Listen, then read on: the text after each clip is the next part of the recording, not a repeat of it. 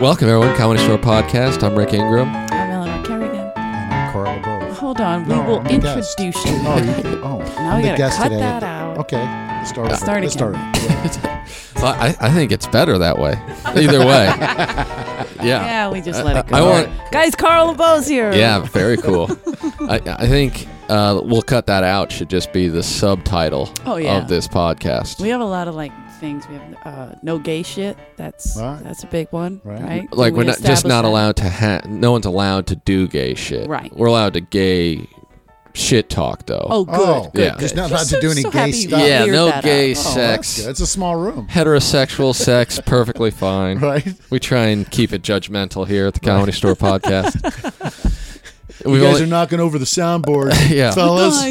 Fellas, you're too rough. you're not even comics. What are you doing in here? From the AA meeting upstairs. Well, great. Move it out of here. We're trying to finish this Yeah, I mean, podcast. whatever off. helps. I think whatever helps you stay Yeah. clean. If you want to fuck in a basement, more Well, power to you. That is fun. Yeah, I, I showed up and I thought, wow, there's a lot of people here. And then I walked in, I saw what's going. On. I'm like, oh, it's the AA people. They're here to see Carl. They were. were, were you an AA guy? Uh, I was for a while. Yeah. Yeah. Did it help? Yeah. AA is great. you Yeah. know? I mean, I know it's anonymous and we're not allowed to talk about it, but too late now. Yeah. No, I met Um, some of the greatest people. Let me tell you who I met in AA. Please. That'd be awesome. Let me name names.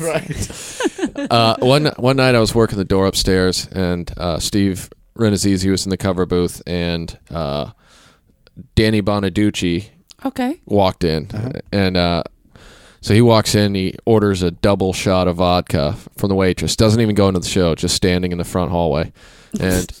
Uh, we're just kind of standing there, and in my mind, I'm like, I'm pretty sure he was sober, but you know, whatever. And then he walks in, he looks around the curtain, he sees Argus Hamilton. He's like, "Hey, uh, do me a favor, don't tell Argus that I was here." And we're like, "All right." And he's like, "I know him from AA, so he probably should know that I'm dr- I'm drinking." I was like, Uh-huh. "All right." And he just he was eating dinner next door, and decided come over come over, have a quick drink. Told his wife he was using the restroom, and uh, knew the comedy store would alcohol. yeah. Go to the comedy store. They'll they'll feed my demons. What can I ask you? What year did you get here at the comedy store? I got here in 80.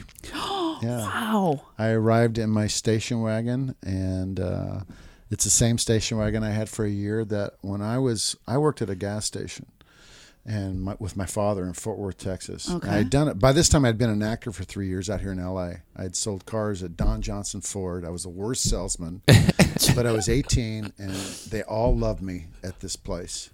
So they kept me on. Every month I should have been fired because I was always the lowest salesman. But Oh I had that God. personality that they loved around the lot. Right. And I kept everybody laughing. Right. And I was learning about how to sell a car at the same time. But it wasn't my dream. So they knew I was in acting classes at night. All right. So they kept me on there, and then uh, uh, I my I, I scored a film. I, I made a lot of money, which I think eighteen thousand dollars for a little over a month's worth, uh, in a movie called High Riders that I uh, was featured in. It was like a drive-in movie that did really well in Europe. It was a Greydon Clark production Oh, got it. and uh, I got in Screen Actors Guild and made that money, and I paid off all my father's debts because he had worked in the Air Force and then got a job at night to help me go through acting school out here in Los Angeles Holy shit. and pay for an apartment. So once I scored the big paycheck, I got rid of all of his bills, which I think were total was like nine grand.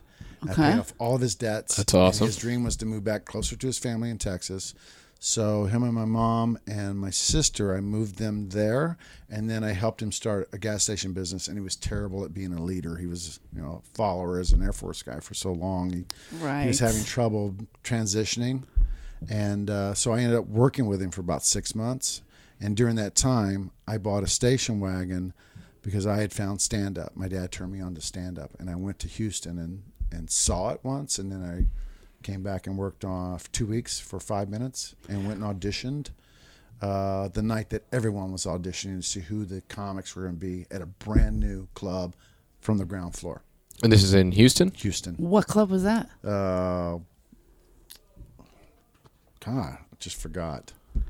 Um, Wise. what do- was that? do you remember Guys, the, uh, made that up. Do you remember the comics you saw when you first went and watched? Yeah, uh, the first one was Bill Hicks. That that. Oh, Oh, wow. okay. Yeah, I mean it was his first time, so he was sixteen or seventeen. He was that young? I did not know. That's that. way. I, He was a couple years younger than me, and then I was 20. And then I met Kinison. He was 25. Mm-hmm. And then there was Fred Greenlee. Oh yeah, I remember Fred. Remember Fred? Yeah, Uh, an ugly nickel. No, my impression of a nickel. Yeah. And he just turned his head, and Yeah. it was my favorite bit. I don't. He did Yeah. look like. Uh-huh. yeah.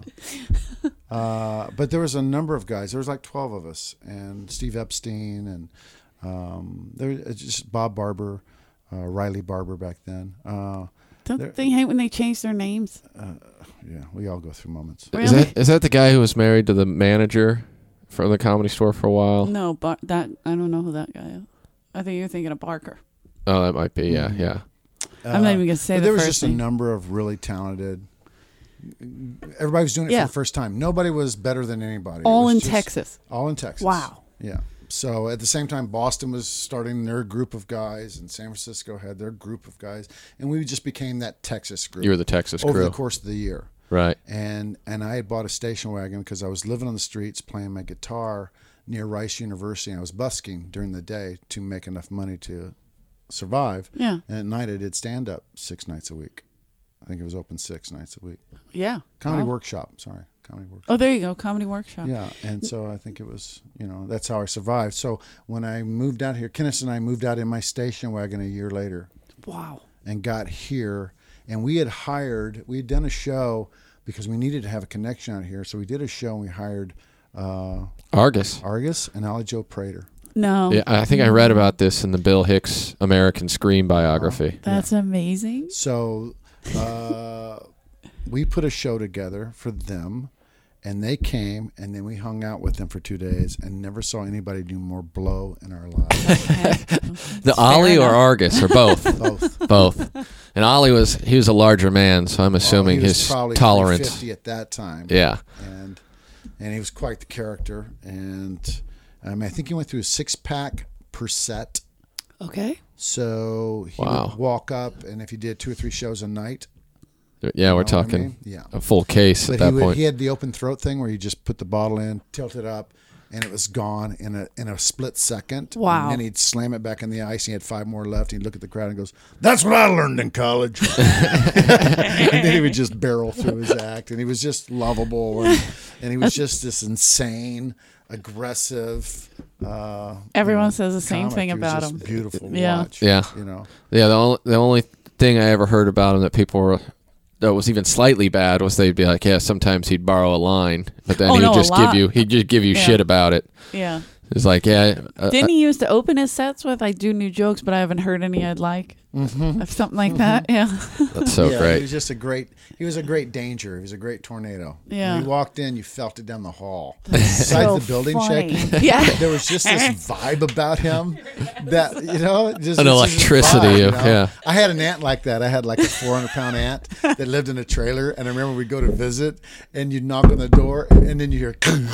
Oh my god, the whole trailer would shake, Aw. and then you spent 20 minutes putting all the whatnots back up on the, on the shelf because she she had to answer the door instead of my uncle. you know. Oh my god, that's sad but sweet. yeah, I mean, that's that's what family's for. Yeah, the I mean, memories. to put what nuts back on the uh, Sure. what nuts. when you- when you knock when you walk when you knock whatnots off the trailer next door, that's when you got a heavy walk. That's a Yeah. spe- yeah, that's a special level of uh, Sweetness. of mass. She's our alarm.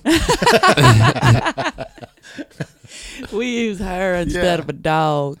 Uh, do you do, how do you remember how Argus did in a show with that many comics that are, were, you know, actually good and uh, Back in those days, yeah, Argus was Argus has always been killer. good. Yeah, Ar- Argus has always been strong.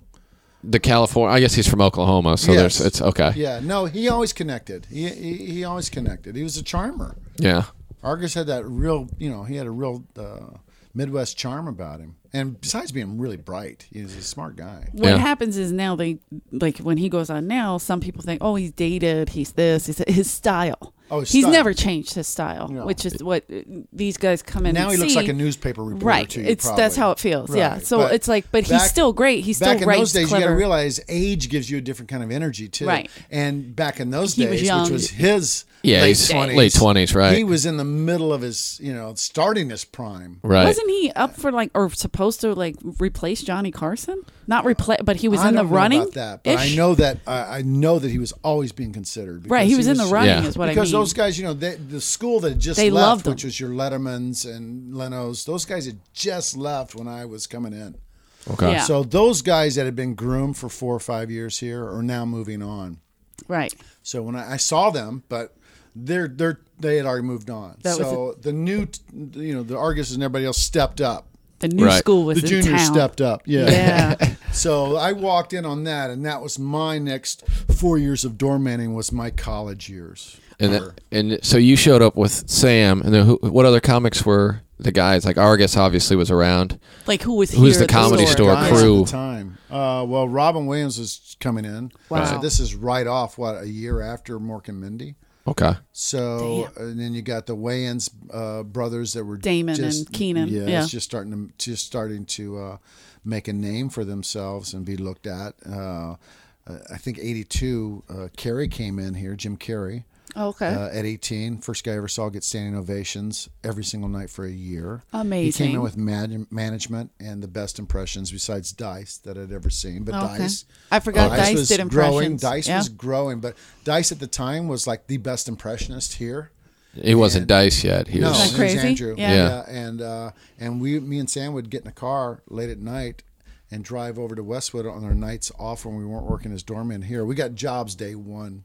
As a Here. door- yeah, because we, the day we drove up here, ran into Argus in the parking lot, and he goes, "The Houston boys." oh. What are you Nice. guys doing here? And we go. So did we he moved get you out jobs? here? And he goes, "You probably need work." Yep. And he goes, "All right, I'm gonna make my calls tomorrow." And I think two days later we started here. Oh God, that's awesome. What was that like in the eighties? It wasn't the boom yet, right? Or no, no? it wasn't the boom. Yeah. yet. So was it busy So, or yeah, the store was busy. It was easy to get to the club. Okay. Uh, we lived over at the Barham Oakwood Garden Apartments, and it got to the point where I think we made a hundred bucks a piece a week. But sometimes you know you find yourself by Thursday or Friday broke, and we'd walk here. So that's two, a little over two shit. hours to walk here. So in the first four months here, the first four months here, I went from 180 to 150, Oh, and Sam went from 240 to 200 pounds. Holy I remember that That's- yeah. because we used to weigh ourselves because we were Yeah. going, hey, we're really cutting weight. Healthy And for him. starving. It Yeah. sounds like you're going like Yeah. full You skinny skeleton skinny. Well, I stuff. started running. Sick. Yeah. I started Oh. running. Started drinking lots of water, and then I found other ways to, uh, you know, uh, help my immune system and all those other things by eating uh, plankton. And I was raised in Japan, so I knew about a lot about. Uh, What happened?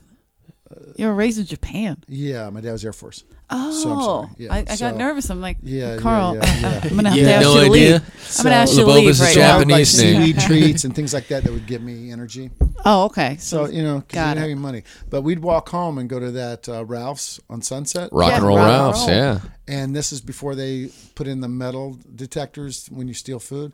And we'd go and we'd have four or five dollars. And he'd, uh, Kevin, uh, Sam's younger brother Kevin, would buy the meat. And me and Sam would s- steal.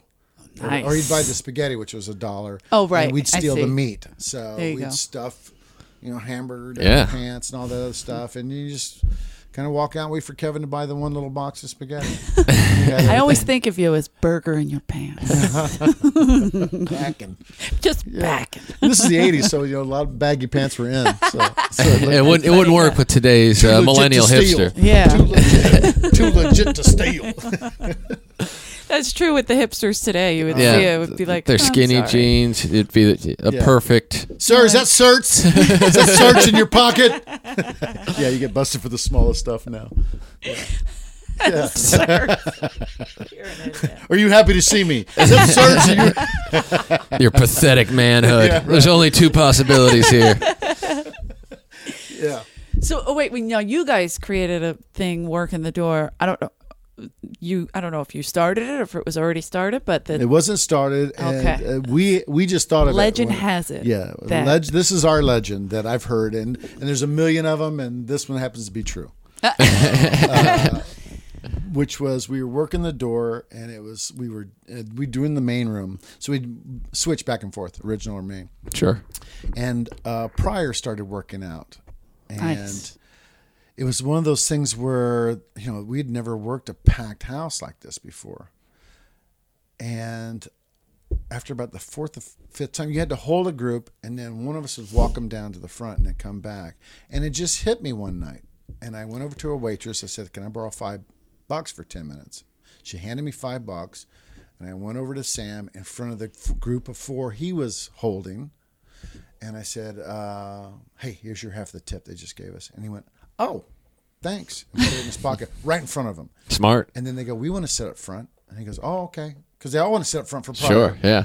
So he'd walk him, and then they they give him ten, and or they give him twenty, and so forth, to where you could, you know, we make a, a hundred bucks. We made a couple hundred bucks. Every once in a while, you get the hundred dollar bill too. Yeah. Oh yeah. You know, Yeah, that's awesome. Because I, I was working that system in the early 2000s with the door guys here. And I, Oh. I didn't realize it was. Oh, I didn't yeah. realize that was you guys who created now it. Now, whether or not it was done before, who knows? I mean, I, I'd never heard of it, No. and it was just you know a way The of store was too new. It's Yeah. only Yeah. uh, it's Yeah. eight years old at that point. So and it was also you know that was the start of the main room selling out consistently. Right. Right. I She think you know. she didn't get the main room till later. She bought Yeah. it, I think, seventy six ish. Yeah, it used to be Art Laboe. right. Art Laboe. That's it. Art I always forget his was, name. He was a huge DJ, DJ. in the 60s, very, very popular. And when I was 18, I was in an acting class, and my teacher said, Because you drive so far to do this class, you can never study with the other actors to memorize your scenes. So why don't you just create your own thing by yourself? And do a solo in front of the class. Well, I did that for months, and then he took me aside one night and said, I'm thinking you might want to be a comedian too, because you really have a, a way with a story. And I went, okay, well, I'll, I'll check it out. But it wasn't an interest of mine. I just I watched stand up with my dad and listened to albums my whole life, but it wasn't an interest yet. And I decided to go to the comedy store one night on my way home from my acting class. And I came up, and Harris Peet was the doorman. I Naturally. I didn't know him later. but Wow. Harris Peet was Peet was the doorman. I walked up. He goes, "ID," you know, he never looked at you. ID. Same, uh, same experience I Right? had. I So pulled my ID out, and I was only 18, but I was balding, and so I always got into clubs because I went out with some of the actors in my acting class and never got carded. So uh, I handed my ID, and he goes, "Oh, come on in." He gave me the "Oh," and I went, "Huh? Why did I get a oh?" So anyway, I got sit in the back, and I got to see Robin Williams, and I could see a bunch of these guys work out. But Robin was the one that stunned me because he was a big TV Right. star at the time, and his improvisational skills were just phenomenal, and the energy he brought, and you know, I just loved it. So uh, I came back the following week, same thing. Hey, how are you doing? Like he knew me. Oh wow! And on the third week, I came, somebody else was working the door and asked for anything. He goes, "Ah, you're not old enough." hey, your name's almost like the guy next door who owns the building next door, but you have a V in yours. and Harris just. on me that Oh, he thought Read you were. and thought I was the son of Art Laboe. Yes. And many years later, I met Art, and we became really, really close. He wanted Yeah, to he was a cool me. guy, yeah. yeah, very cool. Yeah, That's Made so funny. I, for a minute, I was thinking Harris couldn't add, and I was like, yeah. No, very excited he just about saw the that. name and went, he, he was so he didn't care how old you you were. I watched yeah. him try to tell uh, Jeff Garlin that he couldn't come in, and Garlin was like, "What are you talking about?" And he was like, "No, you got to go up front." He's like, uh, "My name's on the marquee." And he was like, "I don't know who you are."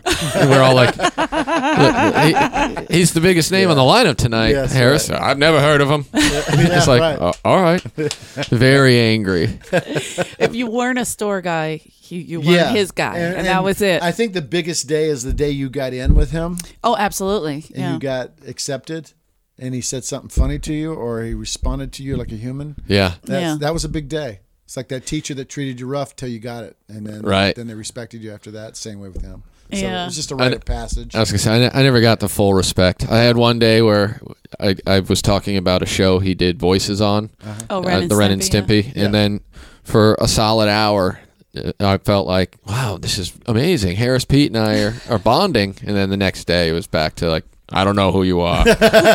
Go work the back door. Don't bother me. All right. yeah. He just Dice just let him uh, open or host whatever, and Dice said that the intros that he gave him because Harris was great at stuff like Yes, that. The intros that Andrew said they were so good, but they were so they were kind of uncomfortable because he'd be like, "This guy was left for dead by show business." what? what? Wait, what? Yeah. Like Andrew was like, "I don't know." Uh, they, uh, Don't tell expand that. on the Yeah. Left for Dead part. hey, He's just in the back going, Yeah, no, no, no. But yeah, Andrew said then it would build to a ridiculous climax. But Gotta it was like you can't crescendo open with of Left 4 introductions. Dead. well, back then you had so many characters here too. Well, I'm sure you do too now. I don't know them. You know, yeah, uh, but it's a different school now. But back then it was you know you had Lou Deck in the Oh, in yeah, the Lou Deck. He was here the other night, Yeah, you yeah. had him back in the office back there, and he always had something going on underneath the staircase, which is now the VIP bar. Oh, yeah. But back there he had his taped offices, and he would tape shows, and he had his coke, and he had his little private parties, and he Yeah. had his stuff. You know all that right. going on there. Uh, and then you had that whole crew of doormen and waitresses were all friends and all, um, you know, all the same age. Right. You know what I mean? Uh, working working the this place here, and then the main room started to really pop, and then you got to meet all the improv actors and all the imp- we had improv. She had There's her an Monday improv night. team nights. or troop, Yeah. right? Yeah. every Yeah. Monday or something. Yeah, That was her thing. which thing. led me into my first uh, ghost stories, which was the main room. Really? Like from you got stories from the main room. Yeah, because uh, eventually, I think two years in, she made me. uh, She gave me the keys to the club to lock up at night, Wow. and so And now you're not a paid regular at this point. You're just a no working here. I'm working here, but she likes me. right. and um, and I get to perform every once in a while. So I'm not concerned about that because I'm I'm I You're realize amongst- I realized I was a big fish in a small pond, and I came out here and to see the quality that I've seen every night, and to learn from even the worst sets. Yeah, yeah. So Absolutely. there's gold in everything. you know? Absolutely. And these were just such great lessons. And um, A lot so- of, uh, yeah, I don't think a lot of comics realize how, how much you can learn about what not to do Yeah. from watching Sure. bad comics as well as watching great comics crush.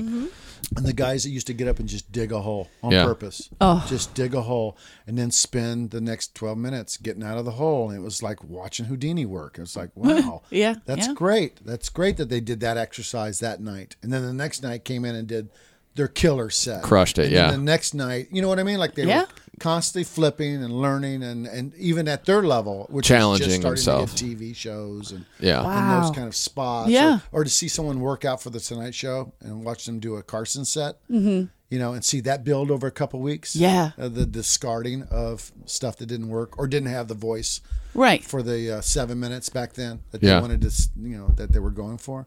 And to watch that get torn apart, rearranged, and then by time showtime happens, two, Be three killer. Yeah, Yeah. it was just ready to go. Yeah. And, and to see Pryor come in and do the same thing and work on his Tonight Show, and then come back months later and then work on a brand new hour special and Wow. watch that develop over the course of Right. months. And not to mention all the other guys that were just starting to make names for themselves. Yeah. You know, the Jimmy Brogans to watch him come Oh in yeah. one of the best ever with crowd. Yeah, he's great. To watch him ingratiate after seeing such LA style comedy, and then this guy with that, you know, his voice and Kinda oh, like uh, Rick, so, yeah. so where you from? Yeah. what, do you, what do you do? You What do you do? Yeah. Where yeah, you from? You know, yeah, and then just to watch that develop into Yeah. the best laughs you've ever seen in your life, and and, and then Belzer to watch Belzer, Belzer, come yeah. in and just you know berate and to over and smash him in the face with attitude. It wasn't the language; it was attitude. Yeah. he was nothing but attitude. You know, he was like a rock star doing stand up. Right. So as a young pup, man, just to watch these guys Yeah. and and stand in the back and and go get them something to drink, and then instead of walking off, stand there and not say anything and just listen to Yeah, the yeah, it's just conversations. That's how you get to stay. yeah. Yeah. If you have something, if you're going to add something, then they get to stop and stare and go, "Who the fuck are you?" Yeah, you haven't Yeah, lived. You haven't lived you haven't life. this You don't know. Yeah. You know, so to stand right there, be quiet, and and you Take know, it in. Yeah, yeah, yeah, yeah. And eventually, then they get to see you every night, and they trust you, and they know you, and then you're in. Right. You get to be a part Yeah. of that. That's another. That's like listening to the professors talk every night. You know? Sure. So it was So great. now you have the keys to the store. Yes, uh, and Blake Keys to the kingdom, if you Blake will. Blake. Clark was just quitting uh, his doorman responsibilities. He'd been a Okay. doorman for years, So he was starting to get enough spots. He was starting to move up his ladder, and so that was something he wasn't no longer going to do. So it came to me and Kinison got to be these guys that would, you know, lock down doors. They were and- in charge. Right. We were in charge, but we weren't the guys that were troublemakers yet. Uh, got we, it. We kind of but we weren't heavy into anything. We were just Freshman troublemakers Yes. at this No, point. but we we've worked here, and we know if somebody handed us the keys, there would Mm. be a problem. Uh, yes, especially when I worked here. I, I might have indulged in things at that time. It would have been a, a it would have been late night parties Blake for told sure. Told me a story once when we were we got to know him, and somebody said something about ghosts in the building, and I had felt some stuff.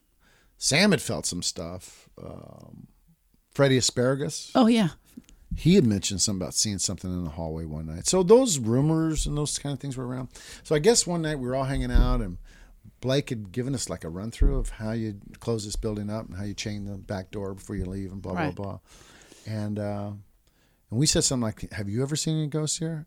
And he just stopped, and he and he goes, "Let me first tell you, you know, I was in Vietnam, and I was in charge of my platoon. I was a platoon leader, and we got stuck in a situation where we were being chased by the Viet Cong, and we had to climb a mountain while they stayed low and shot at us. So we're trying to climb up inside these crevices of a mountain to stay away from the bullets that were flying at us. And I've got men. We finally get to the top of this, then they start climbing up. And we're throwing grenades down. We're doing everything I can to get out. And then the helicopter came in. So I've called the helicopter. The helicopter's on top of us, and they start firing at the helicopter. And the helicopter said, Sorry, I gotta go. And Blake pulled out his machine gun and said, I'll blow you out of the sky unless you save my men now. And the ladder dropped. And he shot down while his guys climbed up the ladder and got in the helicopter. And he grabbed to the ladder and they took off and got out of there. He saved everyone's life. And that's the kind of man. Comedian Blake Clark. that's right. Okay, yeah. Okay. That's a little more impressive than a lot of the guys he's- we Yeah, have yeah. now. So now he's Yeah. handing me a set of keys, and I say, Jesus. "Have you ever seen a ghost?" And he stops, and I can see the hair Oh, on his body stand up. And he goes, "Yeah, I uh, not too long ago was closing this place up, and I was in the main room. Oh, and I mean, he was starting to stretch oh his God, arms out, I'm right? creeped. And he goes, and all the lights sh- shut off." Fucker, you're an ass. and this ice cold thing went through me and i felt it go through my chest and out my back and i turned around by the doorway in the main room i turned around and this thing appeared in white and out of this white ghostly shadow the top of it formed a face that went like this and when it made this particular face, I have never felt more fear in my life. And I sprinted down that hallway and ran out the door without shutting it, ran out the door and turned the corner going towards sunset. And when I got to the corner, this thing floated out and stood there and smiled at me. Shut up. So creepy. And he goes, and I had to call somebody to come back an hour later and help me go shut that door and chain it because I wouldn't go back. yeah, absolutely not. Yeah, who would? So we're standing there, and I'm shivering from that man telling me that story because I knew who he was. And Yeah. it, it scared the shit out of him. So that was the start of many ghost stories, but that was the first one that I had ever heard from someone I looked up to, someone that I knew was a man's man, Right. and it scared the shit out of me. yeah, yeah. Yeah. S- Oh my God. So do you, have you had you have had ghost encounters here? Because I've had Yeah. the cold thing, but Yeah. I've never seen Yeah. anything. Uh, one night, uh, we were working the main room, and it was Freddie Asparagus, myself. You got to realize all of us we survived together. So there's like four or five of us, and we would stay at people's apartments. And we'd go over to party, but then we would stay in their living room that night. Right. It was supposed to sleep for five hours. Yeah. So we were always the people that stayed too long. You know, Yeah. like that Sure. old Saturday Night bit. Guys, you have to go. The guy who wouldn't leave. Yeah. we were those people. And uh, so one night we were working in the main room doing something, and Kevin and I, Kevin's Kinison was Sam's younger brother. We were really the best friends for a long time. We were same age. And uh, one night we came around a corner while we were, the show was ending, people were walking out, and I think somebody had just given us like a half a gram. We were trying to find a place to do a line. Mm-hmm. And we came around a corner, and straight upstairs above us is where they store. You know, when you first go into the main room and you turn left on the left hand side of the main room, as you go into those doors that then take you to the right and go, you go back into the dressing rooms. Yeah, the stairs up to the catwalk area. Yeah, right where that area is where the outside door is, and Right. then the staircase that goes up behind Yeah. you to the catwalk. Well, there's a room on the very top right Yeah. there, and that's where they used to store all the chairs. Yeah, they still have. It's just a bunch of stuff s- stuffed in that room so still. Then So yeah, was full of chairs. yeah, And uh, we, we we turned the corner, and there were some people coming out of the main room uh, backstage area. So we kind of let a minute float by, and he goes, he goes, I think I saw a ghost while ago. Kevin says this to me, and I go, really? And he goes, yeah. And as soon as he gets that out of his mouth, all the chairs upstairs on the top of us go Shut it. That was that. start bouncing up and down on the floor. And there's hundreds of chairs in there. yeah. I mean, and that's they're all bouncing. And he and I, I've never ran so fast in my life. It was, it, we sprinted out of there. It, like it just hit us, and then we told everybody. Oh, of course. So we told everybody what was going on. So we came back in. Now Sam, you know, was a minister. Sam claims Oh, right. that he had been involved in uh, meeting somebody that uh, was possessed. Um, so like an exorcism, I, or we- well, his form of it, because of their religion, there is no exorcism. It's more like talking it out or whatever. But he he had, he had some experiences, so he comes in and and uh, he says something on the stage one night. And there's a bunch of us hanging out, and he says something like. Uh, did you enjoy the enjoy the show tonight? Did you like the music? Because there was a theme show in that room. I think it was a 10 year anniversary of the Comedy Store. Okay. And they had like 50s bands in there, and they had Oh, sure, that was Mitch's Buddy But, uh, Buddy Rich. Buddy, Buddy Rich, was there yep. that night, and, uh, and so it- this was at the end of that night, and we were doormen for that show. And so this is really late now. We're closing up. Waitress has already taken all the dishes and, th- and glasses out, and it's just the guys hanging out. We got the keys. Yeah. Yeah. And it's we have nothing Got to a live place for but to that stay. moment. Yeah, yeah, yeah. we even slept in here sometimes. yeah. It's So better than someone else's living room floor. So you might as well be there. and plus we got all, all those people there with us, so we're all Right. hanging out. And uh, back then, you could just knock out the bar and nobody would know about it. You know, you go in there, get all the beer and do whatever. So we're just, you know, but we weren't ad- addicts yet. We were just, you know, learning on how all this Learning. Baby uh, steps. Yes. And uh, Sam gets on stage and he looks up, and there's no one in the building. There's only us five. And we've been there for an hour since everybody left. And he looks up at that spotlight The light booth. Like, the light booth Yeah. in the main room. And and he just looks up and he goes, I know there's a ghost in here. Did you like the show tonight? Did you like the music? I think you're attracted to music. Nothing? Are you a lost spirit? Boom! The lights go out. You. I mean, it just goes out. Now we're all in darkness. then, then the spotlight, because all the lights were on. Then the spotlight itself comes on on Sam. So we're like, "Holy shit! Get it! Let's get the fuck out of here!" I mean, it's- that panic of like, "There's no one here. There's no one working the booth." Yeah. And Sam started to walk off the stage, and the light bent and followed him. No. Like the beam came down and bent, and I was standing next to Freddie Asparagus, who's a big man, Yeah. and he's shaking. He's shaking. Shut up. And I said, Freddie, we gotta get the fuck out of here. the light's bending, and then that light went off, and the room was frozen.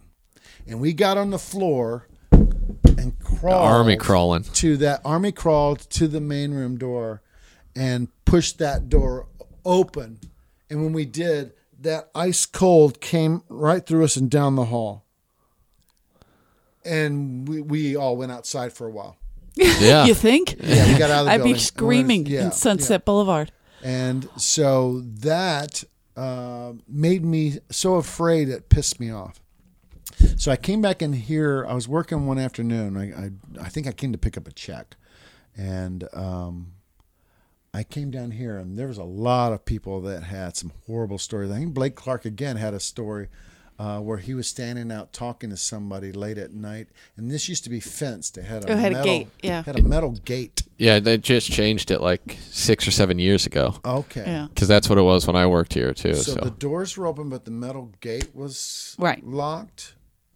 And uh, he was telling somebody about a ghost story, and the metal gate started bending toward him. No wind, no noise, just that all opened up. And this is like the accordion style Yes. metal gate. Yeah, yeah. So it started Yeah. going toward him. So again, you know, another story of him being frozen. So I thought that if there was something in this building, it played around the building, but it was from here, From the basement. from the basement. Where it's coldest. I've Because- heard people say that. yeah. Because I heard so many waitresses tell me stories like, "Oh, I had to get something, and I won't go down there." And this is where they stored all the memories. Yeah. So I still remember is. all the stuff where they had From They- all the Ciro. Ciro Every- stuff. Yeah. Yeah. And all those moments were here. And I, uh, you know, brought my guitar down here one day, and I sat in this room, and I wanted to face my fear, which is if there was a ghost here and music was what it was. That's the They do say catalyst. it's. So I thought of a, a a song that was right for the me and the ghost to meet on, and after that, I never was afraid of it again, and I never had a, a, a moment where anything frightened me after that. With the Wow. ghost. And that was just a decision where you're like, you know what? I, I- 'cause I'm tired because of being worked here scared of this. much. Yeah. I worked here so much, and I had to face it every night, and I was tired of being frightened by it. So I came in here and and said, if you're here or whatever's going to happen, happen. But my name's Carl, and I guess you can't move on. Uh, so I'll sing to you. I'll I'll be your friend. I'll whatever that That's moment what I was. do. I befriend them. yeah. So I just did that, and after that, I never had a problem. But did with- you see anything spirit. while you were singing or whatever? Nothing. No, The I, cold even. I felt I felt the cold through the middle of the song, and uh, when I was over, I didn't have any fear in me. Like it said, "You're okay," or whatever that Gave you the feeling. that moment at my 22 year old life was about. Right. Right. But to me, it was more of conquering the fear. Was I creating a lot of these things because I was so afraid? Did I see these things because I was so frightened? So that's what made me mad. I wanted to face Right. that and not be afraid of it. So that was my The the cold thing is so weird in this building because, I you know I had heard from watching different TV uh, documentaries and stuff that that's something that's associated with spirits or whatever it is, and uh, like I've never seen a ghost, but I've had multiple experiences here where like someone was walking towards us and we all like a whole group all look over and there's nothing there, and it's Yes. Like there's a hundred percent something We just all saw Yeah. Yeah, somebody. from everybody the, yeah, saw that. peripheral vision, and you Uh-huh. heard it, and and then there was a time when me and a guy I worked with named Mark Hatchell were in the main room, and back then the air condition in the main room was awful, and it would just be boiling hot all the time, Mm-hmm. and it was the end of the night, but it was probably it was either fall or spring, but somewhere it definitely wasn't cold outside, and uh, it got so cold when we were turning the power off that you could see your breath. Holy And I just remember being like, "Wait, "That's that's not right." Like, I, I mean, all the comics an hour ago were like, "Oh, it's so hot up Yeah, there, I'm can't sweating." here, yeah. It's like, yeah, we got to fix this air Yeah, conditioner. and that room's huge. There's no way it can ever get that cold. Yeah, Yeah, And so, I mean, it's just like, wait, so what? It's it's thirty degrees Yeah. suddenly in this room, Yeah. and then just being like, we we just got to go, and just telling the manager like, yeah, well, I mean, we tur- we think we turned everything off. Double check if you want, and just Well, somebody, I think Blake Clark said that one night he was wor- he was closing up the main room months later, and he just did the main room at that point. And Sam was starting to make a name for himself, and we did the late nights here. We did the last spots here in the, in the original, and uh, he was near the door that connected the two rooms at the time. Now there's a bathroom. It was then too, but the hall was open to each other, and he heard a voice behind him go, "He's going on. He's on. He's going on." And he goes, and the chills ran up his body. And so he later told Sam that they were the ghosts were talking about him from the other room, and that's when Sam confronted the room. Uh, not long after that, and after that, and he did a whole thing from the stage where you know I know you're you're having problems going on, but this isn't your world, and this is our world, and no one's afraid of you anymore, and this isn't the right place for you to be, and did like his form of a release, Right. Right. Right. and we never had any any ghost stories after that. Wow. What? Sam kicked out? No shit. It'd be hilarious. Yeah, You're he was always outta the one getting here. kicked out. yeah, I was gonna say But he was the one getting kicked out. he was the spiritual Mitzi. You're banned from the club, Get Ghost. out. You can Take come two back in months six off. months. yeah, exactly. Wait, think I got kicked out five or six a times. million times, right? Yeah, that's how it was. Like people get nervous, but we always talk about that. How when she was here, she would, if she saw you, she didn't like you, whatever it was, something happened, she could kick you out for Yeah. like months at a clip. But now, when did you showcase for her? Uh, months in, of course, I wasn't ready. Oh, you okay? Yeah, months in. Did she get yeah. pissed or was it okay? Uh, she wasn't mad. Let she you gave keep me your job. Yeah, she gave me constructive criticism. Well, sometimes she would showcase people on the door, and then if she didn't like what was happening, whatever with their stand up, like maybe they weren't learning, they weren't, Uh-huh. she would get rid of them. Oh yeah. Well, no, I, I no. Her So thing you with got me lucky. was Good. yeah. Her thing was uh, you know just keep doing it. You know, Okay. you're just not getting enough spots. You know, and, Right. And then I would get an extra spot. So that's how she rewarded me. Oh, So okay. she knew I was learning, but I, you know, and I built up. And then it got to the point where when people would cancel or stuck in traffic or whatever, then she'd throw it to me or she'd throw it to Sam. Right. Be, we became the, door go-to guys. guys. Yeah. yeah, we became the go-to guys. We were the first two guys that were allowed spots when someone canceled. So that was, you know, 82, 83 Okay. time period. Wow. So after about two years. Uh, but you know, I got mad one night because I wouldn't get enough spots, and I got drunk and went outside and threw a beer bottle at her window, and it and I smashed her window and, The car that upstairs. Oh, oh, her upstairs. Oh, her office office. window. you know, and I didn't mean to. I just meant to throw the beer bottle and smash it against the wall. right. But I had all these comics out here and go, she didn't care. She didn't do it, smash.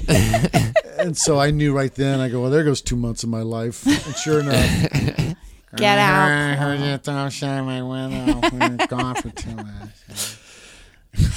She Either uh, she told me or Louie Anderson. Yeah, it's same voice, same voice. uh, yeah. Somebody, Same one of those voices told me.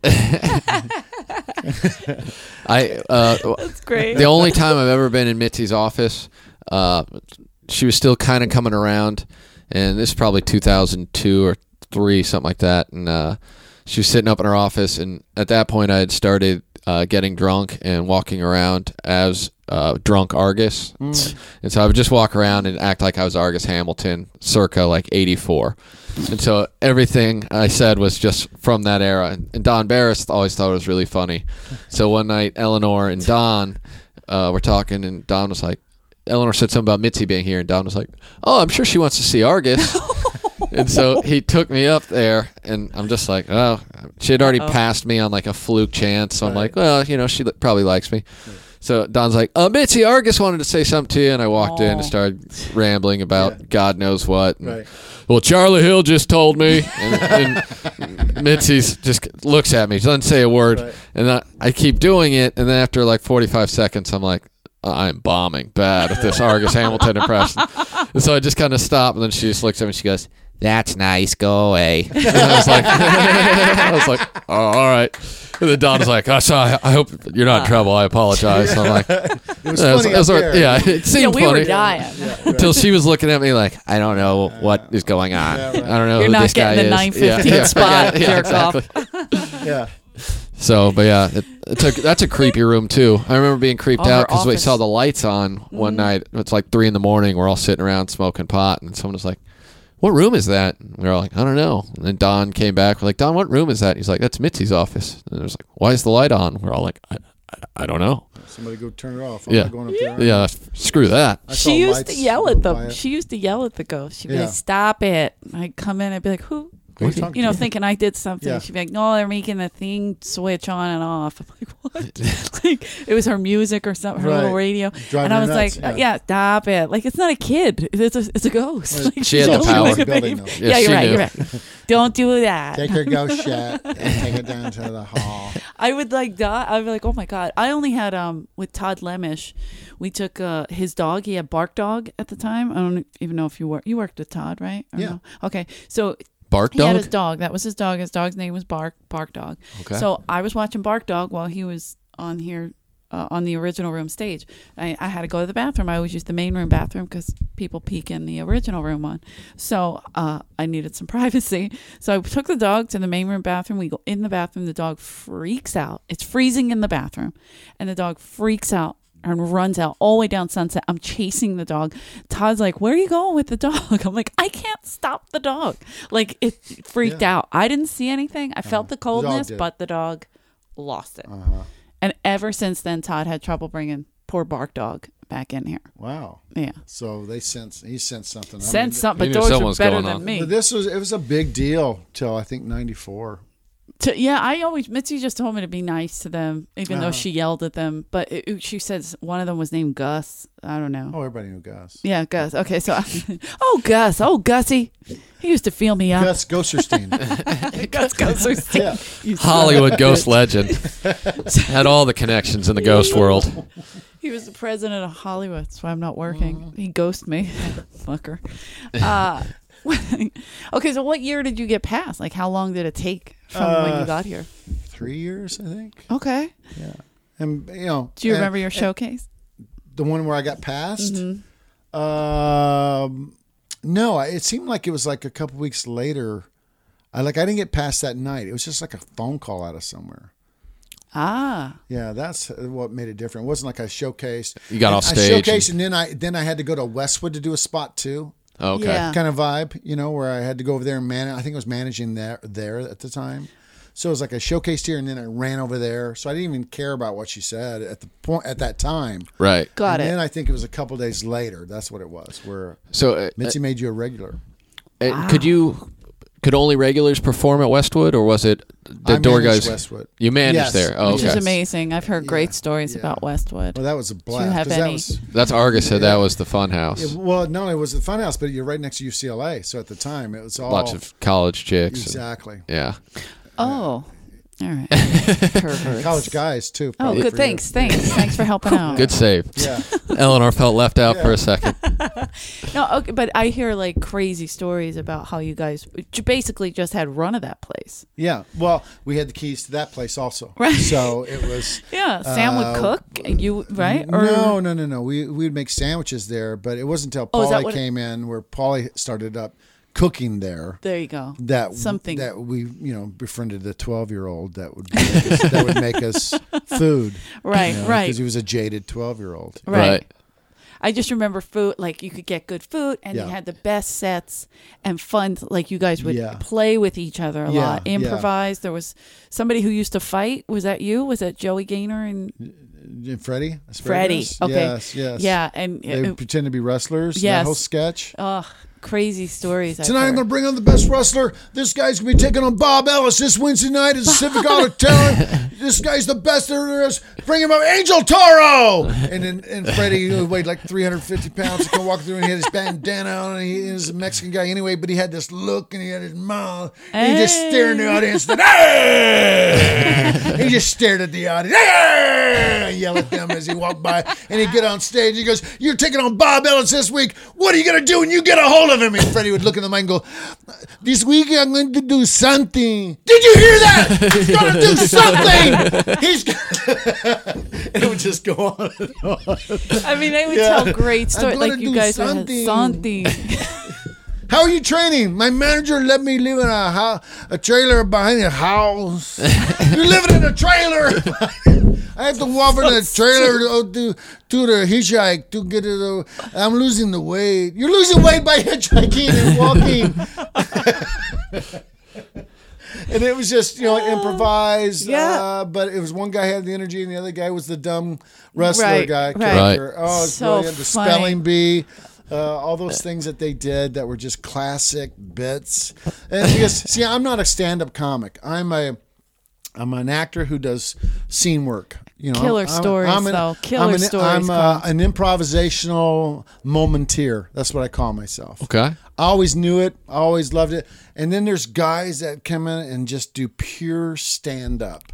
Yeah. Where it's the joke that is so powerful. Yeah. And I wasn't from that school. I was just, I was a momenteer. I made stuff up. Class clown slash high energy Yeah, yeah. and that. Yeah. thing. I can relate. I and can then I met my group of guys like the Freddie Asparaguses who were trained actors.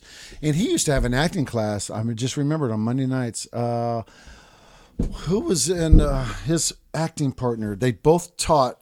And he's Oh, uh, Great. uh, uh, Garcia, Andy, Andy Garcia, Garcia and him because had they an used to do a show at on the main Monday in the nights. That's room. crazy. Yeah. That's a big. They had an acting class you could take. He- yeah, That's awesome. He came here all the time because Freddie used to do something in the m- belly room on either Monday or Tuesday nights. I Yes. forget. And he would come, and I'd be like, "Oh my God, it's Andy Garcia!" Like, Yeah. like Yeah. just waiting tables. Like, oh, Dreamboat. oh shit, just be Yeah. quiet. and then Freddie would do his heckle and play with me while I was on. I always got to banter with him. I loved Freddie. He was, Oh, made me yeah. laugh so Yeah. hard.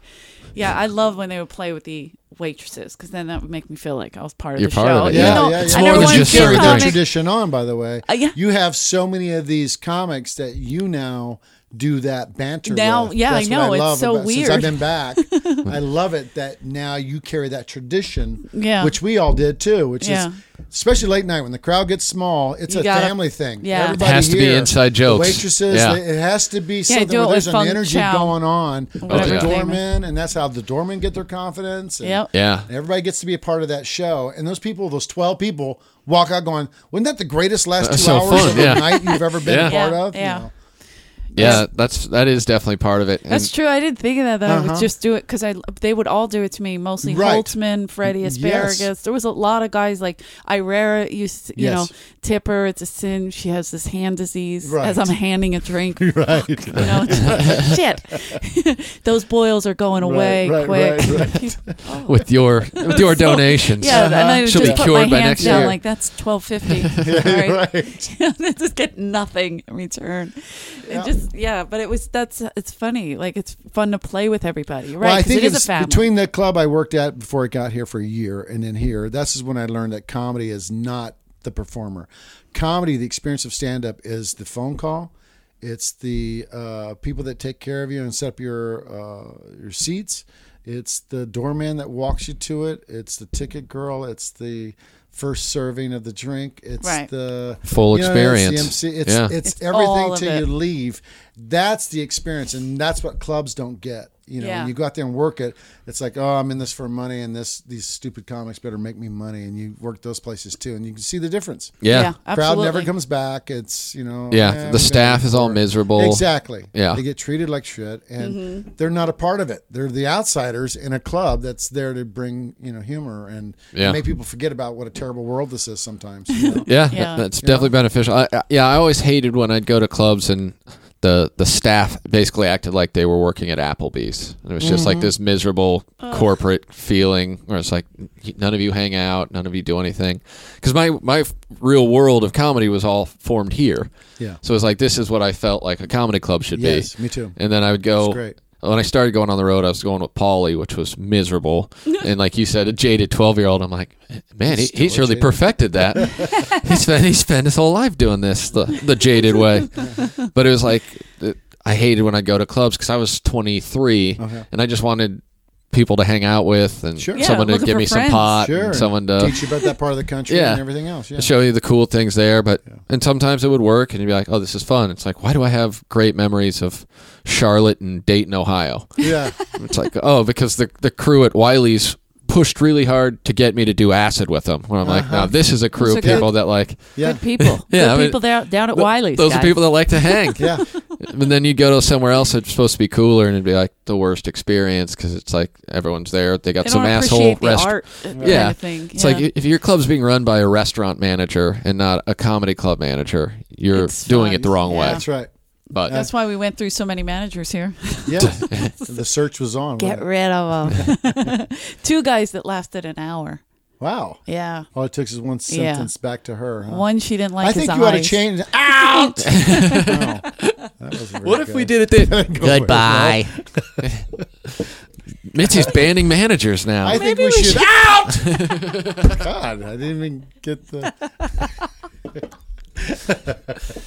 Um, you you lived at Crest Hill Oh, Yeah. yes. as well, right? Yeah. I, I read that. some some article. I can't. Maybe Argus Crest Hill posted. magazine. Yes. Yes. Did read I read an article in Crest Hill magazine. the no, best it of times. Was the, uh, it was there's a guy on Facebook and he wrote it. I can't think of his be. name, but, But he used had- to hang with the little guy that was in the chair. Uh, Dougie and Dave. yeah, Dave I think so. Yeah, Dave. That's it. Dave. Lemmer, how you say Learman? it? Learman? Mhm. Dave wrote it. it could be. Yeah. and it had a, a story about uh, you were living there and Sam was sleeping there for free and he wasn't supposed to, and Dice narked Living you in the guys maid's out Quarters. and uh, he told on you guys or something. Well, you were I very just got angry. married. Oh, okay. Yeah, I just got married, and there was a rule that you had to be single up there. But Dice had his girlfriend or wife. Yeah, that, Yeah, that he yeah. wouldn't let live there. By the way, they were married. now that's she the had a- connection. she would walk down and whisper, "Hey, I'm gonna go back to the. I'm going back to the apartment." Yeah, Jackasses. but you know, uh, it was a place I had. I think it paid a hundred and hundred and It was a beautiful place, yeah. uh, dollars a month out of the four hundred you made here. So she would just take it out of your check. Okay. And I had the library, which is a good sized room with two sliding doors that shuts it off. From Oh the- yeah. from the living room and the hall, and a fireplace. Nice. So I got married, and then I moved. I think I was there two or three weeks, but we kept having parties because we just got back from being married. Right. So we had the parties where Robin showed up up there, and Right. prior we had those Coke nights where we'd sit around that giant table and do blow and, and listen and tell stories all night long. Excuse me. And um, I think I've heard some of these. Dice from- got mad because uh, he was, you know, he was. I don't know if he was more focused, but it was. He wasn't loud. partying, was- yeah. yeah, it was just loud. Uh, but because we thought everybody was involved, but he wasn't. So anyway, he he told on me. He told he told Mitzi. So I got called down one day. I heard you got married. So listen, I'm sorry, but you can't stay here. You just you That can't sucks. stay here. I go, I have nowhere to go. She goes, That's not my problem. Yeah, she was always straightforward. Yeah. Yeah. Okay. So I went back up the hill, and Sam was coming down the hill, and he goes, "What was that about?" And I said, "F- "Fuck you, fuck, fuck everybody, fuck." And he goes, "Oh, wait, wait, wait, wait, wait!" And he was like a big brother to me. And, What's going on? And I go, "Dice. I'm killing dice. I'm walking up there. and I'm Yes. fucking killing him. He just Perfect. cost me. I haven't been married two weeks, and now me and my wife have no place to live. I'm going to kill him. And I kept going, and Sam pulled me down and knock it off. Uh, you know, this is you got to think the big picture here. I'll make some phone calls. I'll try to find you a place to stay. I'll deal with dice. You don't deal with it because if you do it, you because I'm one of those guys. I, I have zero or I have hundred percent. Right. I'm not that. I wasn't. No I gray. didn't raise fighting growing up. Yeah. You know, I'm always the nice guy until you push me so far that I stick a pair of scissors in your throat. That's the two Right. extremes. I like this. It's Yeah. it's going to go from here to there really Yeah. fast. A man Yeah. of passion. That's Nothing wrong it with that. Yeah. I don't know, I don't know that middle ground. Sam was an older guy, more experience, knew the middle ground. Went and had a Right. chalk. Well, I found out later. He said, you know, if I ever make it before you do, or when I make it, I'm gonna. You know, Dice wasn't anybody yet either. It was just friends. Uh, but he came across like a, st- a stick in the mud back then. Right. Uh, Especially you're all having but, fun, and yeah, he's the guy that trying to started end their it. Feud, uh, which I felt ba- bad about years later when it didn't mean anything to me, and I had survived those times. Yeah. and I had ran into Dice a thousand times, and you got to remember, I idolized him when I first moved here. I think he was very talented. He was the best impressionist I'd ever seen, and this is Yeah. before he turned into Andrew. I mean, Yeah, Dice. before he was the to dice man. Yeah. I gave him his first leather jacket that had dice on its elbows. Wow. Because uh, he had turned into the dice character, and I loved the character, and it was at Westwood. So, Yeah.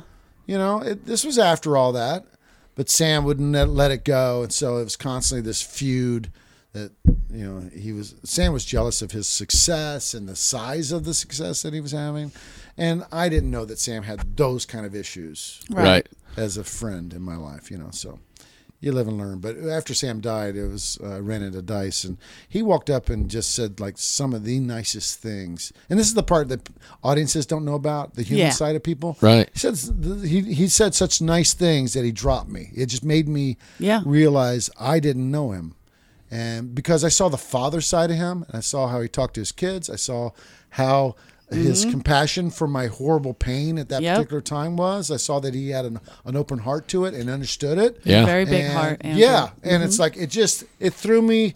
I realized how much we had grown as men and Right. people, and uh, Right. we've been friends ever since. But back in those days, God, I hated him, and I hated Mitzi sometimes. Yeah. Ah. yeah, yeah. Well, that's what it but does. it was just It's testosterone. fuels. We were bulls with that oil running down the sides of Exactly. our faces. you? Yeah. But that's what happens when you're coming up. You get oh, Yeah. you get angry at people. I don't like this one. How did he get that? Yeah. She shouldn't have that. She can barely speak. The You know, amount of- like, Right, right, I'm right. sorry, these are my Yeah. issues. Sorry, guys. All right. the amount of feuds that I tried to start just because I was so angry that someone I felt Yeah. wasn't talented was getting more than they should. Yeah. And it's like, I, I mean, the amount of times that I felt the first 10 years I was here where I was just like, I'm way better than that fucking person. Yeah. Fuck Right. this. Right. Oh, I wish I could kiss ass. Yeah, And- right. and Wish I could sell out like Whatever Yeah, it that. is, exactly. Sell out. But I'm not a sellout. Look at Yeah. him selling out, working every night. And now I'm just sitting there like, I wonder what I could do to sell out like that person. could, they, could they teach me the skills? Still jaded, but in a friendlier tone. Yeah. Yeah, it's, it's so interesting that we found a career where it's all about just developing your own voice, and either Yeah. they're going to see it or they're not. Yeah, And but that's your journey is to live out your voice. For Whatever sure. you create and I think eventually. and I think part of the thing, like the, one of the only things that still bothers me when I watch comedy now, which it, it's tougher for me to watch comedy, but Yeah, I, I hate when I see someone doing something that is in no way them, or it just seems like they're just Oh, right, a borrowing lie. someone,'s yeah, Like Essence you're just or- yeah, you're just Yeah. stealing Bill Burr's cadence. Right. Like Right, you're right. never going to develop into Right. a fully developed comedian Right. if you're just trying to write jokes that you think the guy you think is funny Right. is doing. Um, those are great to go try to sell to him. yeah, Yeah. But- yeah, for sure. Try to make money. Yeah, Uh-huh. sure. Yeah, you know the famous uh, Dangerfield story. No. which let's was tell it. uh, I was at the Laugh Factory one night with him, and uh, somebody got off stage after they did their joke, and Rodney goes, "I love that bit, kid. I'll give you five hundred bucks for it right now. You can never do it again." Guy went, "All right, it's yours." Rodney dug in his pocket, pulled out a wad, and had him five hundred Wow, dollars. wow. God, why Guy can't that walked happen? off, and he just had a laugh. He was laughing, and, and I know the guy, so I walked over and I go, "What's so funny?" He goes, "I stole that from Rodney last year, and I forgot." And then he shows up, sees it, and then buys it off of me, That's awesome. Holy shit. and he let it happen. Yeah, well, I mean, Starving guy, 500 bucks threw it in for sure. bit. Yeah. And it I was one of Rodney's stole bits it. that he had forgotten. Oh my god, that's great. No, you told a great story. Adam, this could be out of context, but you did the Tonight Show. Uh-huh. Do you want to tell that one, or is that too Oh. long? stupid? We could switch it. Can you give me a hint as to which Oh, story? but you did, I uh, did it nine, nine, nine or ten times. No, the first time we do it. With, Oh, the very first time. yeah, Oh, with okay. Carson. The, the, Oh, okay. Did I Oh, say it right, Johnny Carson. Yeah. Uh, not the first one I did was with Leno when Leno first got the show. I. No, I mean the one. Oh, the one I did with- the, the the initial one with Sam Oh, and, and Yeah. Alan and Yeah, that's uh we had been on tour. So it was, it was Sam, myself, and the Outlaws, which were Alan and Mitchell, and uh, we did Memphis, and we got we, we were friends with a guy named Terry Presley, who was the third cousin of Elvis. okay. he was on the road with us, and sure enough, we got to do the private tour and see Elvis's house and the whole thing. It was really, really great experience. This is Graceland. Yes. Okay. in Memphis. So across the street was the the stores they had that sold merchandise. And back then, so everybody we had the tour bus parked next to the Lisa Marie. So they did the Lisa Marie. I found this place that had the 31 flavors of songs.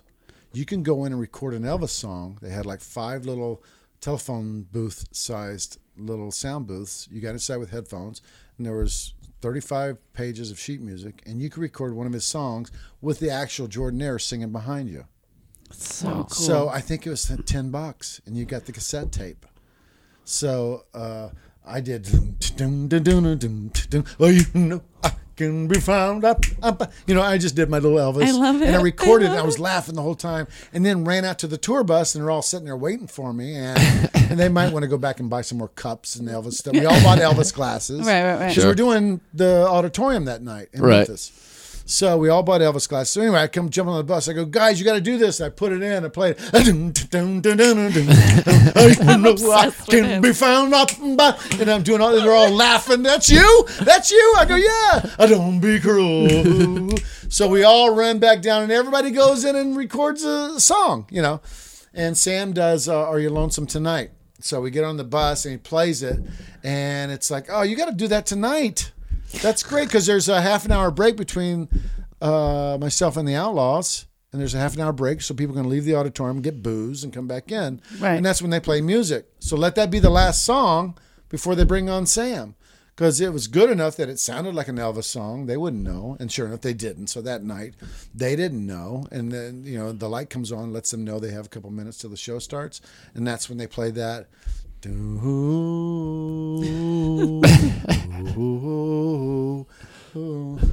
they're So playing it, and then it gets to that part where they say, you know, they say life is a stage and everybody must play their part. Yeah. Well, I don't know who said that, but it must have been some lying tramp. Something. and, just, and he samized it, right? Sure. He goes off. Well, the place goes nuts. They've been fooled. So the whole auditorium goes nuts, realizing they thought they were listening and blowing it off. Right. How many times have you heard It's just this? background music, yeah. Yes. So, yeah. And it was samized, and then, ladies and gentlemen, Sam Kinison, boom. So he walks out to them going nuts that he did something for them. Right. Uh, and we came home after that tour. Uh, we went two nights or three nights later. We went and played it for somebody, and then we had it in his pocket. And we went over to the Palm to eat, and they had drawn Sam's picture on his booth. So it was all celebrity photos. So now he's got his picture in his booth. So we have the Kinison booth. So he and I are having dinner, and the maitre d, who was Johnny, walks up and goes, uh, "Mr. Sam, uh, Johnny Carson would like to meet you." Like what? He's in the back room. So he takes Sam back. And five minutes later, Sam comes back, goes, Come on, you want to meet Carson? And he brings me back there and introduces me to Johnny. And he goes, Yeah, so I'd love for you to do the show. That's what I get to hear. So I'd love for you to do the show. And he goes, Well, then um, I, I'll call up, uh, you know, who the booker was at the time. I'll think of it in a minute. Who hated Sam? Right. The guy before Brogan I forget his name. just hated him. Uh, had seen him a bunch of times, just blew over him all the time. So Sam says, "We're never doing TV. Fuck it, we'll just go the opposite direction." You know. Yeah. Uh, Our choice. Jim Jim McCawley. That's it. Jim McCawley was the casting guy, and so uh, talent coordinator. He goes, "Call Jim and tell, I want you on next Thursday." He goes, "Great." So we start. I go, "Hey, let him have the tape. Let him hear the tape." He goes, "Well, since I'm going to see you." Here's the tape of a song I did when we were on tour. Thanks, Carl, for reminding me. Here's this. You got to play this. Yeah. All right. He gets a phone call the next day from from uh, somebody at the offices that Johnny wants you to do that song on the Tonight Show. That's awesome. so Sam's going, wow, he wants me to do the song. That means I can go back again and do stand up after that. But he wants my comedy because Sam's broke by this time. So he's like, oh, this is great. And he talks about it and tells everybody, yeah, I'm going to be doing Are You Lonesome tonight. I did my own version of it, blah, blah, blah. Well, now we get a couple days away from it. We start the party where you buy all kinds of blow. Everybody comes up to the house and he's Yeah. he's talking about how he's going to do this, Preparing. how do that. Until he gets you like a day into it, he goes, "Shit, I don't want to do this by myself." I mean, it doesn't make sense comedically to stand there in front of a camera singing with no band, and nobody does. It's not funny to me now. It, it's it does, I don't see how it's going to work, and blah blah blah. And as we all did, you know, the idea started popping, and then it's like, well, why don't since we're on tour, why don't we be the Jordanaires and we'll rent three gold lame outfits and stand behind. we all have our Elvis glasses, and we'll just be your background. So you sing, but behind you will be three guys going. Ooh, and we'll do that move. That, that way you got company. And he goes, that's perfect. And then get confused when I start screaming, start bouncing in. The, yes, yes. So so we went out and we rented the tuxes and we all had our Elvis guys and we practiced a couple times. Then Sam wanted to hire his own three guys to come play the, the music. He didn't like the band. The house band, yeah. Yeah. So he wanted to have his own three guys to play it. That way we could rehearse it first and then they could be on the show. So we do that and we go to rehearsal and Jim McCawley walks up in the middle of it and says, Hold it, hold it, hold it. What are you doing, Sam? We're paying you to do the Tonight Show, not these other six or seven people that now we have to pay. We're not doing that. He goes, Great. Then I'm not doing the fucking show. And turns around and goes, Come on, guys. Which we had learned from Buddy Rich when Yeah, he yeah, yeah, did yeah. the show here. Yep. You're already on. So the guy that never wanted you on now gets to be the big boss and go, no, no, no, just you, not all these guys. He went, then fuck you. Yeah. Let's go. And he, and he walks out and we all walk with him. Like, Yeah. we're not going to do it. We're not going to do it. Fuck him. We're in the dressing room. We're starting to pack up the stuff. And Jim McCawley comes back and goes, Hey, everybody, listen, I'd like to apologize. Uh, Sam, I was wrong. I didn't know that uh, you guys had an agreement with Johnny, and that was my fault. Just we have a rule here that everything has to go through, uh, you know, we have to pay these people. So I didn't know, and I'd like to apologize to you. Sam goes, Okay. He goes, Show's back on. He goes, Show's back on. We went back out, and so he had to apologize. So that was great. That's, Yeah, yeah, that's always because Johnny he's made him go shit. back out and apologize. Will you go back in? You The go boss man- Tell him yep, the boss he man does whatever he says it. wants. Yeah. I invited him on.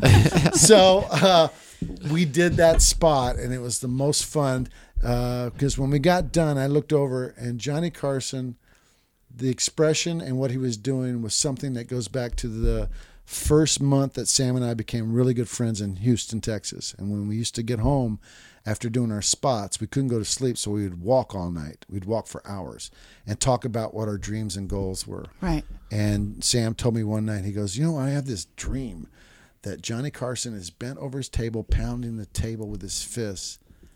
That's my dream is to make him do that. I went, Wow, that's great. That's a good vision. Specific, Right. yeah. Very it's great. specific. Yeah. So when we got done with that song, "Are you lonesome tonight?" Oh, oh, oh, oh and we all do our hands out Yes! and do the big thing. And Sam's, you know, I hope you die. That's how he ends the song. and we all look over. The crowd's going nuts. And we look over, and Johnny Carson's got his head on the desk. and Oh, he- my And God. he's pounding the, the desk. And I look over at Sam. Sam looks at me, and that's when the tears start to flow. Like, Yeah. Dude, that's, did- did yeah. this was That- all remember? Achieved. We lived this out. Man, that's Yeah. so awesome. Yeah. Wait, Check. so you did the Tonight Show, but you, did you do Carson? No, I 'cause didn't. He was gone. I, already. yeah, I- yeah, yeah, yeah, yeah, Carson was gone by the time I did it because I, I that wasn't my thing to want to do that. I mean, I I wanted to be an actor, so the, the goals that Sam and I had set for me was that we were going to get into television, and I was going to be a character on a show Right. that Sam was gonna that we were gonna write, and all that stuff was about to happen when he died.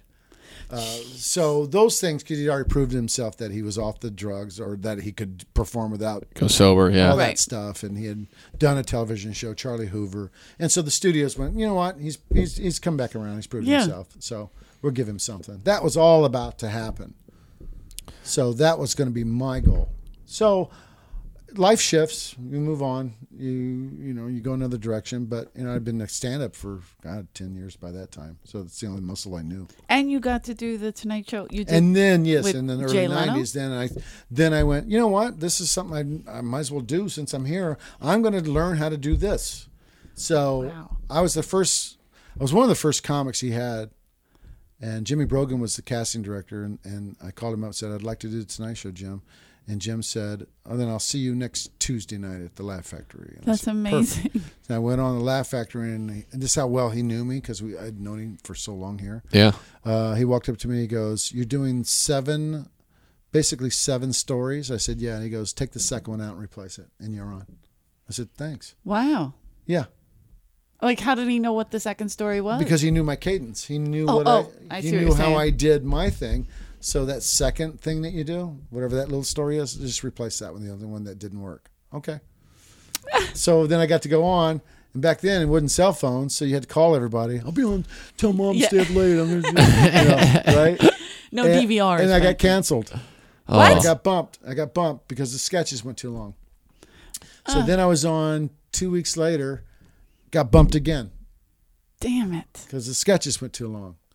And then the third time, I walked into the biggest gift basket I've ever seen. It had radio in it, a basketball, and Wow. yeah, everything, had everything in it. In this giant basket, and the note said, uh, "I promise this time, Jay," because I parked Jay's cars here, and I'm, you know, he- Yeah. he, knew he knew that I'm from the store. He knew Right. Right. he knew that we had paid the dues, and he, so I promise you this time.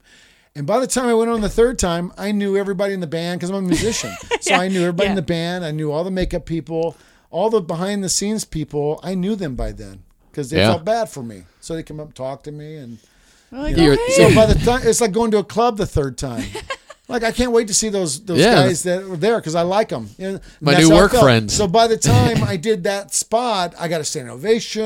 I, but those days of getting a standing O and getting your own series were gone by then. But Right. It laid the foundation for the next six or seven comedic spots, and then the three sketches I ended up doing. It's still that. amazing. I mean, Yeah, yeah, they're a blast. There's it a was very a blast. It was the proudest, you know, those proud, Yeah. those proud moments in your life. And my dad had been dead by then. My dad had been dead uh, four years by the time I did my first one. But I uh, I kept when I cleaned out his house because he was the biggest believer in me and and Yeah, and worked extra obviously. jobs and all these other Amazing. things for me to to be this.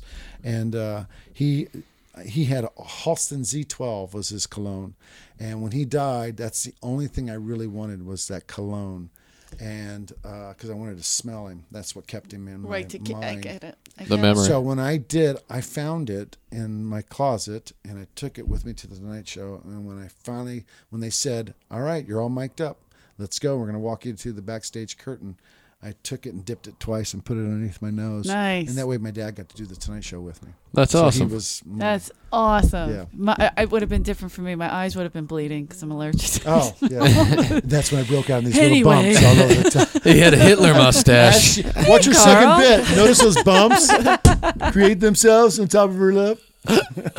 Yeah, Labove had a Hitler mustache of, a, of rash last night on the Tonight weird. Show. Very weird. It started out normal, but like the bits? Did you like the bits I did? Laugh, peepers. Laugh.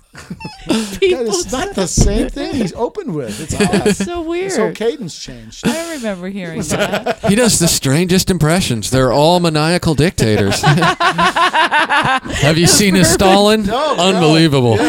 Stalin. Is there a Stalin No one even knows what Stone's voice I know. I can't Same even. one. Yeah, Laugh, peepers. That's the same as that sounds the German. It's- it's- He was Italian. Ju- He's, now he just sounds like he's doing Yakov. I'm not sure. Russia, what a country! Yakov has done the podcast with Rick, Uh-huh. and he's told some great stories too. I built. Uh, I oh yeah, he's a builder. Him. That's Bob the builder. I first right met there. him. I was out here a couple months, and uh, Mitzi uh, made me his assistant when he built the back stage area for the main room. Yeah. Oh, that's awesome. Yeah, Yeah, well, when that's how I got to know him. our our podcast studio used to be all the way upstairs in the old accounting office. Yes. And uh, so the day I interviewed him, he, he got here before me or whatever, and I'm walking around looking for him. Someone's like, "Hey, he's here," and I finally find him, and he's in the like the hallway between the green room and the belly room.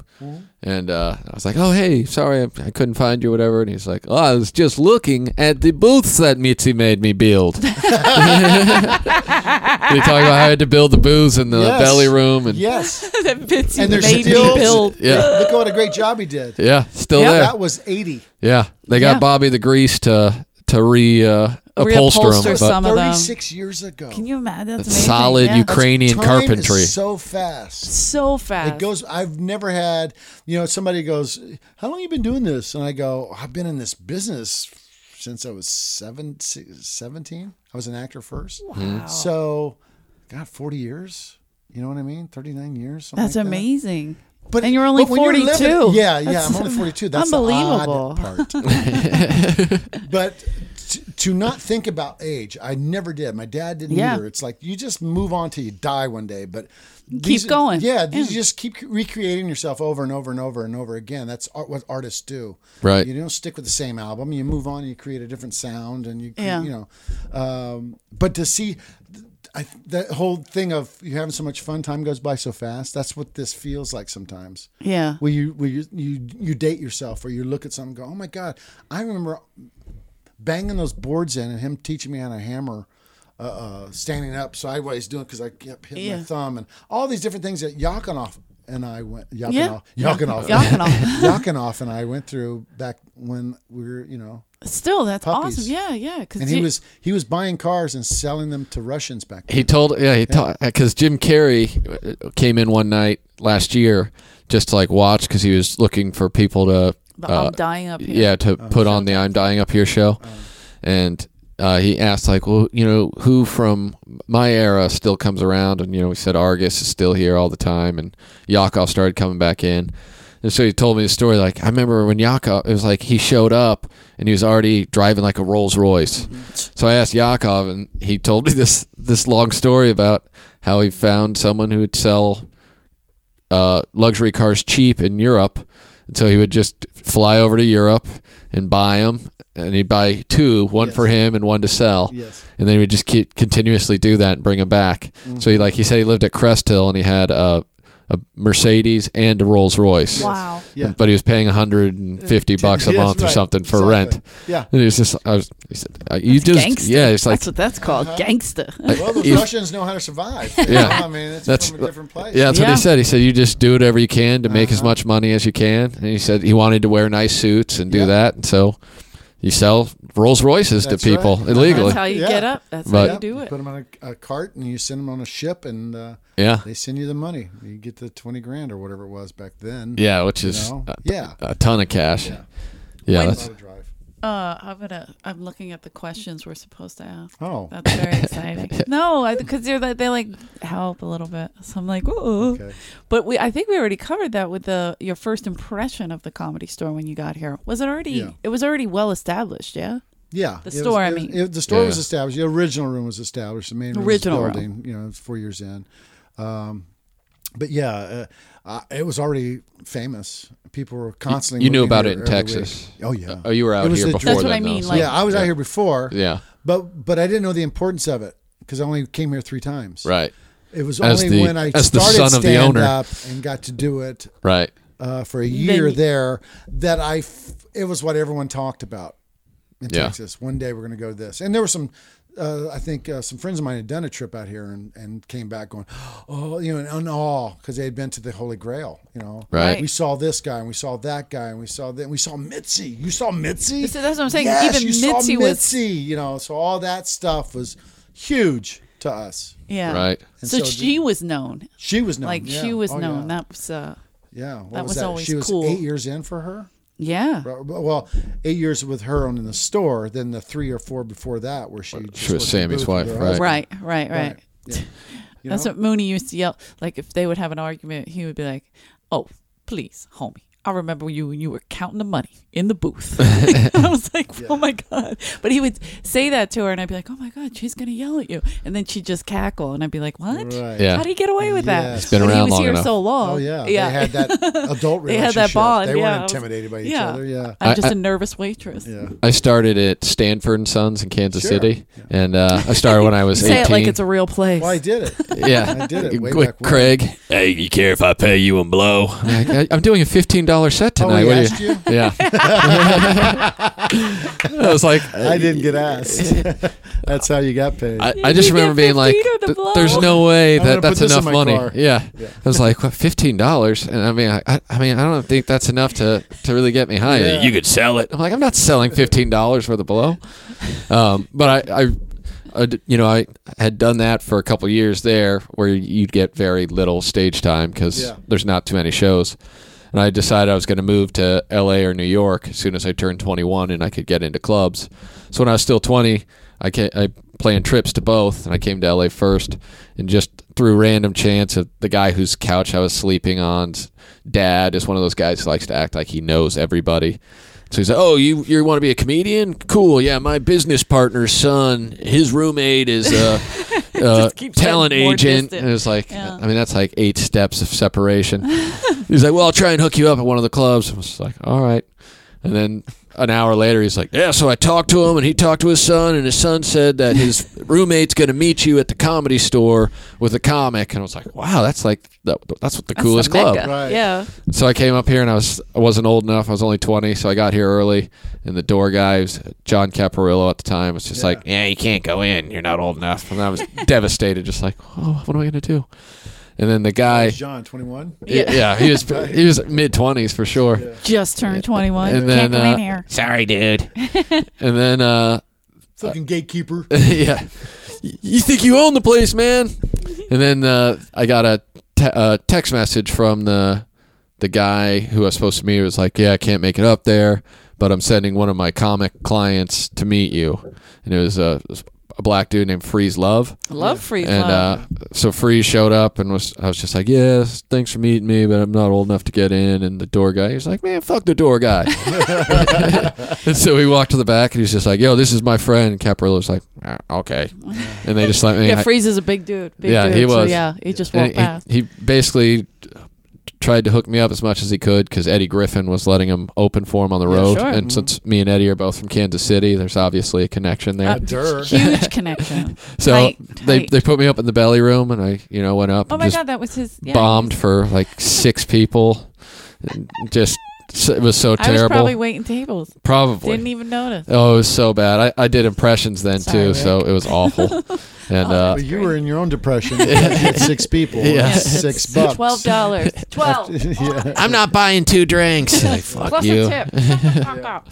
But I, I was so excited. I never even made it to New York. I was just like, well, if I got I got up to the comedy store this easy, Yeah. this is where I'm moving, yes. and it'll just be the easiest journey of Yeah, all time. Absolutely. Cakewalk. How long's it been?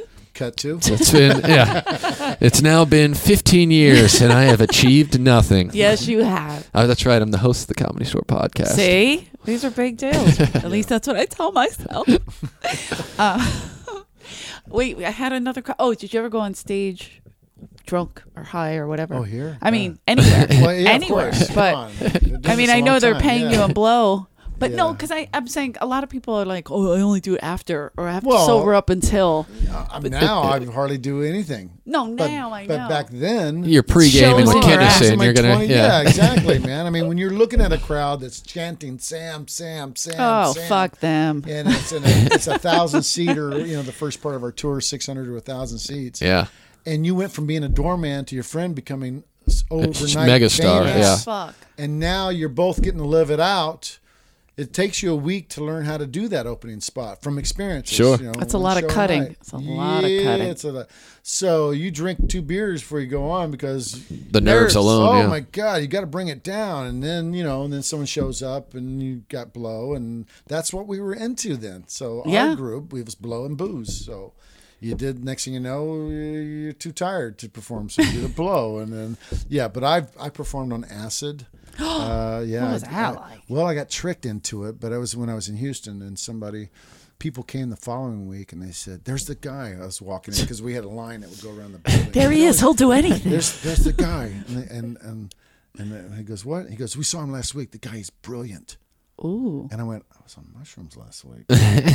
so I went in and saw all the other comics, you know, that were there on that lat, the, the Saturday before, and I go, "What did I do that people were talking about?"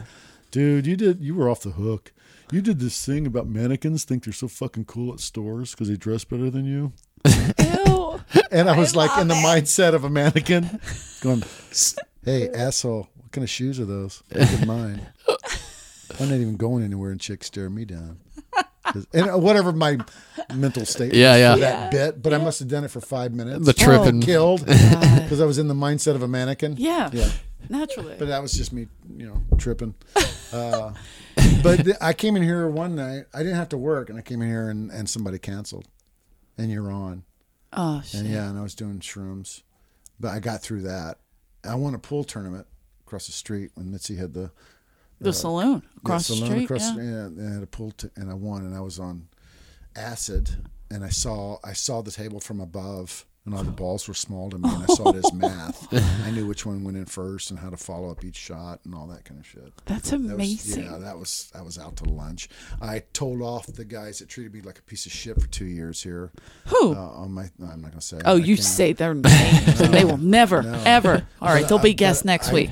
Me and Sam did shrooms, and what we'd do is we'd starve for three days, get the best pot we could, and then and then do shrooms, and then go for walks in the mountain. So one night we did it in the afternoon, and we walked till eleven o'clock at night, and we ended up over here, and we were we were in this zone where we could we just came walking down Sunset. We walked right in here. I walked down the hall and I ran into a fucking guy who had been a prick to me. He later became my friend, but he was a prick to me all the time, just always. Right. And I, I was a doorman, and I came walking through, and he came up to me to say something, and I grabbed him by the throat, and slammed him up against Oh. the wall, and then I told him everything he'd ever done to me, how it affected me, and how that was the end of that. Good boy. Nice. And then I walked off at peace. It- just yeah. stopped him in his action, like you, you know Caesar does. He was with like, "Hey, dogs. Carl, you you're know, ne- hold the dog down, That's Carl Labove, asshole whisperer. and you just he was asshole whisperer. Yeah. And then I let him up once he knew who was dominant. Yeah. Right. So anyway, in that mindset, that's how Yeah, I established my image here for the longest time. Which Get you to focus. I don't start shit, but I also don't take it, Right. All right. and that changed my street cred here. Sure. Don't start shit. Won't be no Right. shit. He'll I'll end it never though. start it. you Yeah. know? Yeah. No, and you, and I, I love that that you never started, but I'm glad that you got to tell those people because there are a lot of people that are dicks. Yeah. Like that's another. As long as they can get away with it. There's Yeah. bullies in, in every business. So Sure. It was just the bullies. Oh, the and time. were these people or that person, whatever, like already established, and then you they Yeah. treated you like just Yeah. the dirt. Yeah, you're not important. That, yeah. Ugh, I hate Oh, yeah, people yeah, that yeah, do yeah. that. Yeah, I mean, I wish I was worth the hundred million dollars. I wish I could get to that point where I didn't have to worry about how I treat people because I know Don't I we never all? come down. Right. Wouldn't it be fun just to know you're never coming down? Your Then- cloud then is just- be dismissive. Hovering over people. Hello. Yeah, I tried but to. it's just not in me. You know. Yeah. Yeah, I don't The know. hundred million. We'll get you there. Because I want to see Specifically it. the bank account. Yeah. I can't wait. Yeah, to I never just have want to to worry about see him. I, coming I just down. want to make a billion so I can get a hundred million in his Yeah. bank account, so I can watch him Sure. dismiss people with the Have actual. fun with it, Carl. Carl, it's time to wave some people away. Get the asshole Totally worth it. whisperer out. totally worth it. Watch how he does. it. Carl, that guy It was should be mean a to reality me. show. yeah. Watch how he That does guy was it. kind of a dick to me. There's another hundred million in it. if you can uh, put him up against the wall. We love that kind of shit.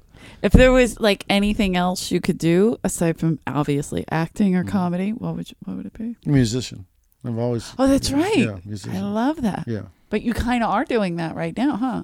Yeah, uh, I've rediscovered it for myself, the joy of it. I've played my whole life, and I'm working on a show now where it's original music and stories So great. life. Yeah, Um, when can we see this show?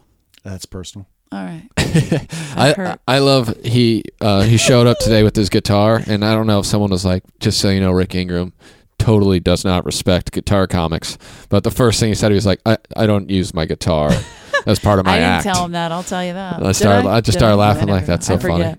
No, No. well, but- no, you just you know we haven't met Yeah. like this before. I'm coming to do your podcast, and I walk in With with guitar. a guitar, And the it's just- three piece band. Come on in, guys. Everyone set up. Everyone's here. It's just They're the going to do the. Elvis song tonight. So I just Sam's said, to you, by the way, this is something I've never done in my in my act. This is just uh, something I brought for this because uh, I was I like, knew my where re- we were doing this, and last Yeah. night I was talking to some buddies uh, at my house, and uh, I started telling some comedy store stories, and then I remembered the whole facing the ghost off story. right. I, I love that you did that. And but I remember the song, Here. so that's why I brought it. So Oh, if 'cause you you were gonna do do it. it, Yeah. I want to do it. Will you? I want to. Yeah, I want to do that moment. That'll for be- me too, because this is a revisit for myself. Yeah. Well, and the audience, because we're all revisiting. Oh, it just got cold in here. Free- Just freezing.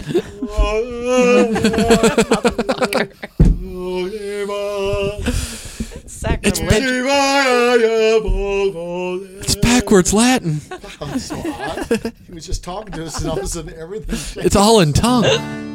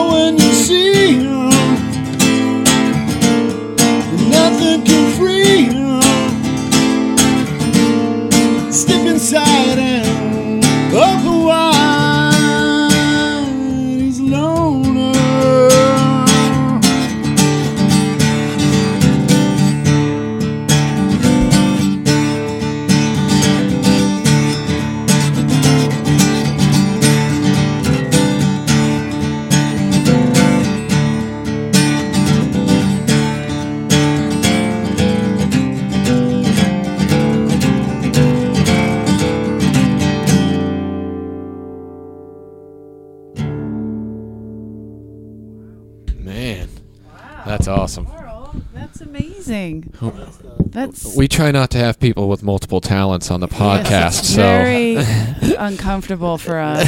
I saw a couple ghosts dancing, and I don't know if that was weird, but they were Yeah. they, this they, one with a flowy dress. I don't, they gave you the thumbs up, but then they flipped off me and Eleanor, which was weird. It's like, uh, Oh, you guys don't have any You- you extra get- Our grandfather ghost told us about that song so very long ago. we've been waiting a long time because his version is not that Gus. good. Leave Ghost Gus Steve. alone. He's upstairs in Mitzi's office. That's just it. Well, that was amazing. Yeah, Um, very yeah, cool. I we I don't think we can follow that. No, that's probably. you, uh, yeah. even the ghosts are like, yeah, watch the human squirm now. Enjoy talent, guys.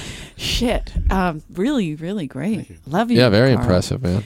Um, thank you so much for doing the Comedy Store podcast and Yeah. waking the ghost up. I appreciate it. Hey, Uh, Hopefully, they haunt out the other people who use the studio. yeah. Like, it'll make this our safe haven. that's Well, true. you know, I thought I it was was- just us, and I then was I thinking, saw thank you for doing the podcast because there's so many, and you know this. How many hundreds of guys and girls out there that have starved in this building for their dreams and moved on with a career Yeah. because of Mitzi, Yeah, because of this sure. store. And now there's this where we can come in and feel the room and share it. yeah. yeah. I mean, you could have people on many times, and it'll always be different stories. Yeah, that's what because That's once what you're around think, it yeah. again, it pops up. The memories start to You start remembering. Oh shit! I remember When, when she said that you were going to do it, I was so excited because a, a lot of the, the people I know are like the comics now. Yeah. And and it's great because they Yes. have some stories, but you know, it's like Yeah. they have like they have an a, maybe an hour's worth of stories. Right.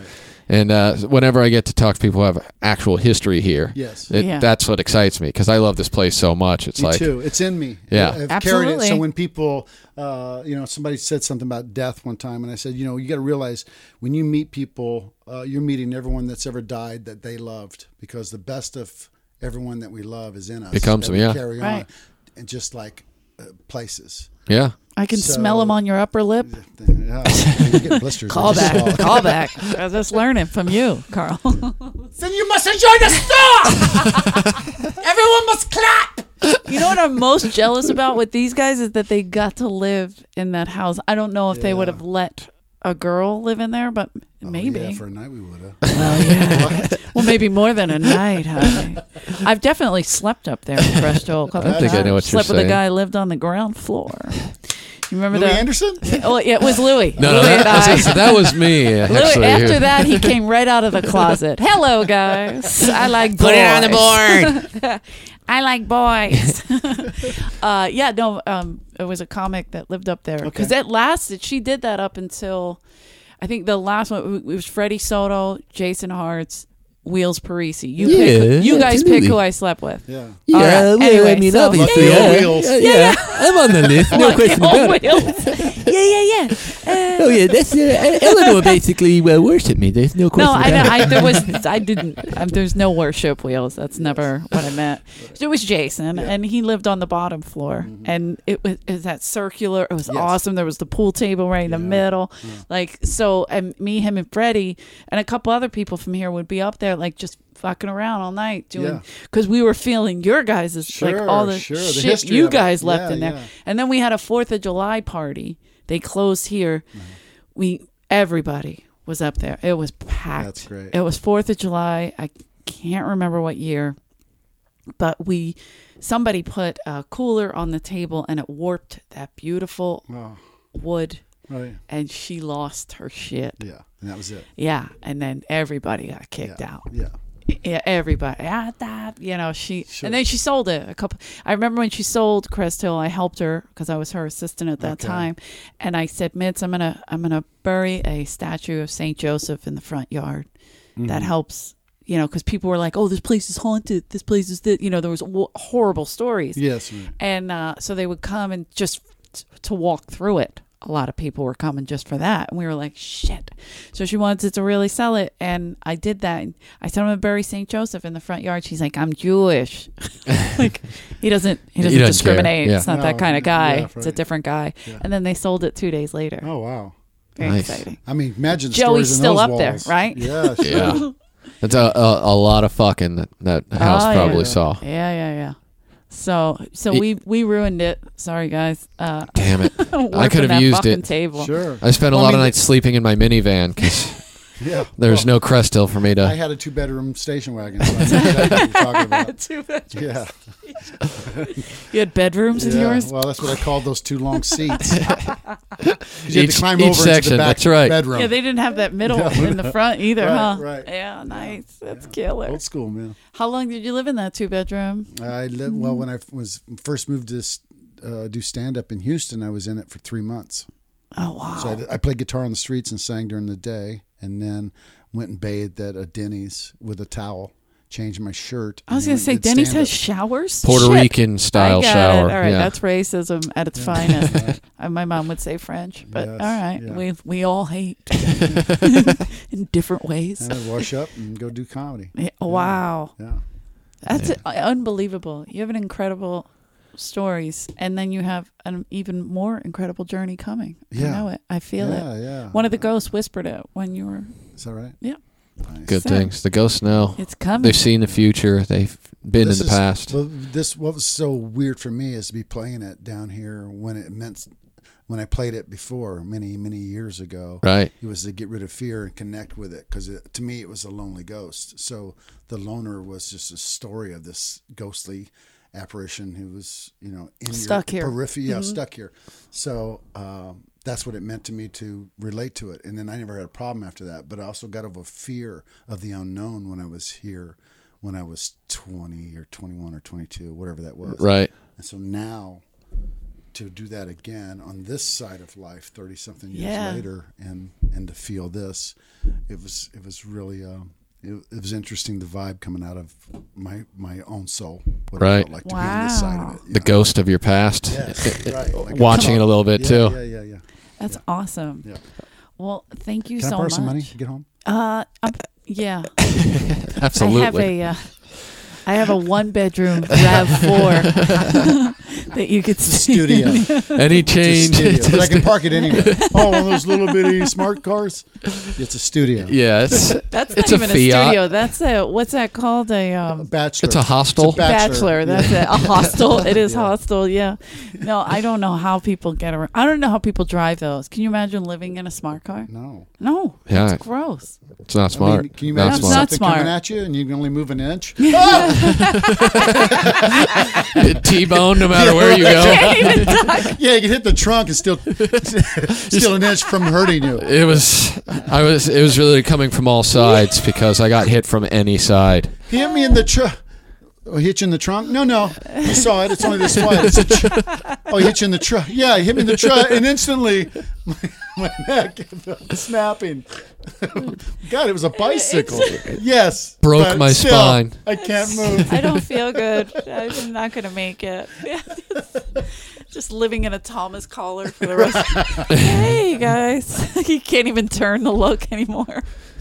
Uh, do you have do you have social media, Facebook, Yes, he Twitter does. that you want to Yeah, promote? Uh, I really want to more, uh, promote Twitter. I, my goal is to get to uh, fifty-five thousand uh, within a week. So I'm right now. Oh, I'm at, I'm at six, you'll do it I'm on at this. seventeen hundred. Okay, So perfect. This this push you over the top. Yeah, This is going to bring it up. If Yeah. just you know It's the Carl- two thousand I have. Carl underscore Labove.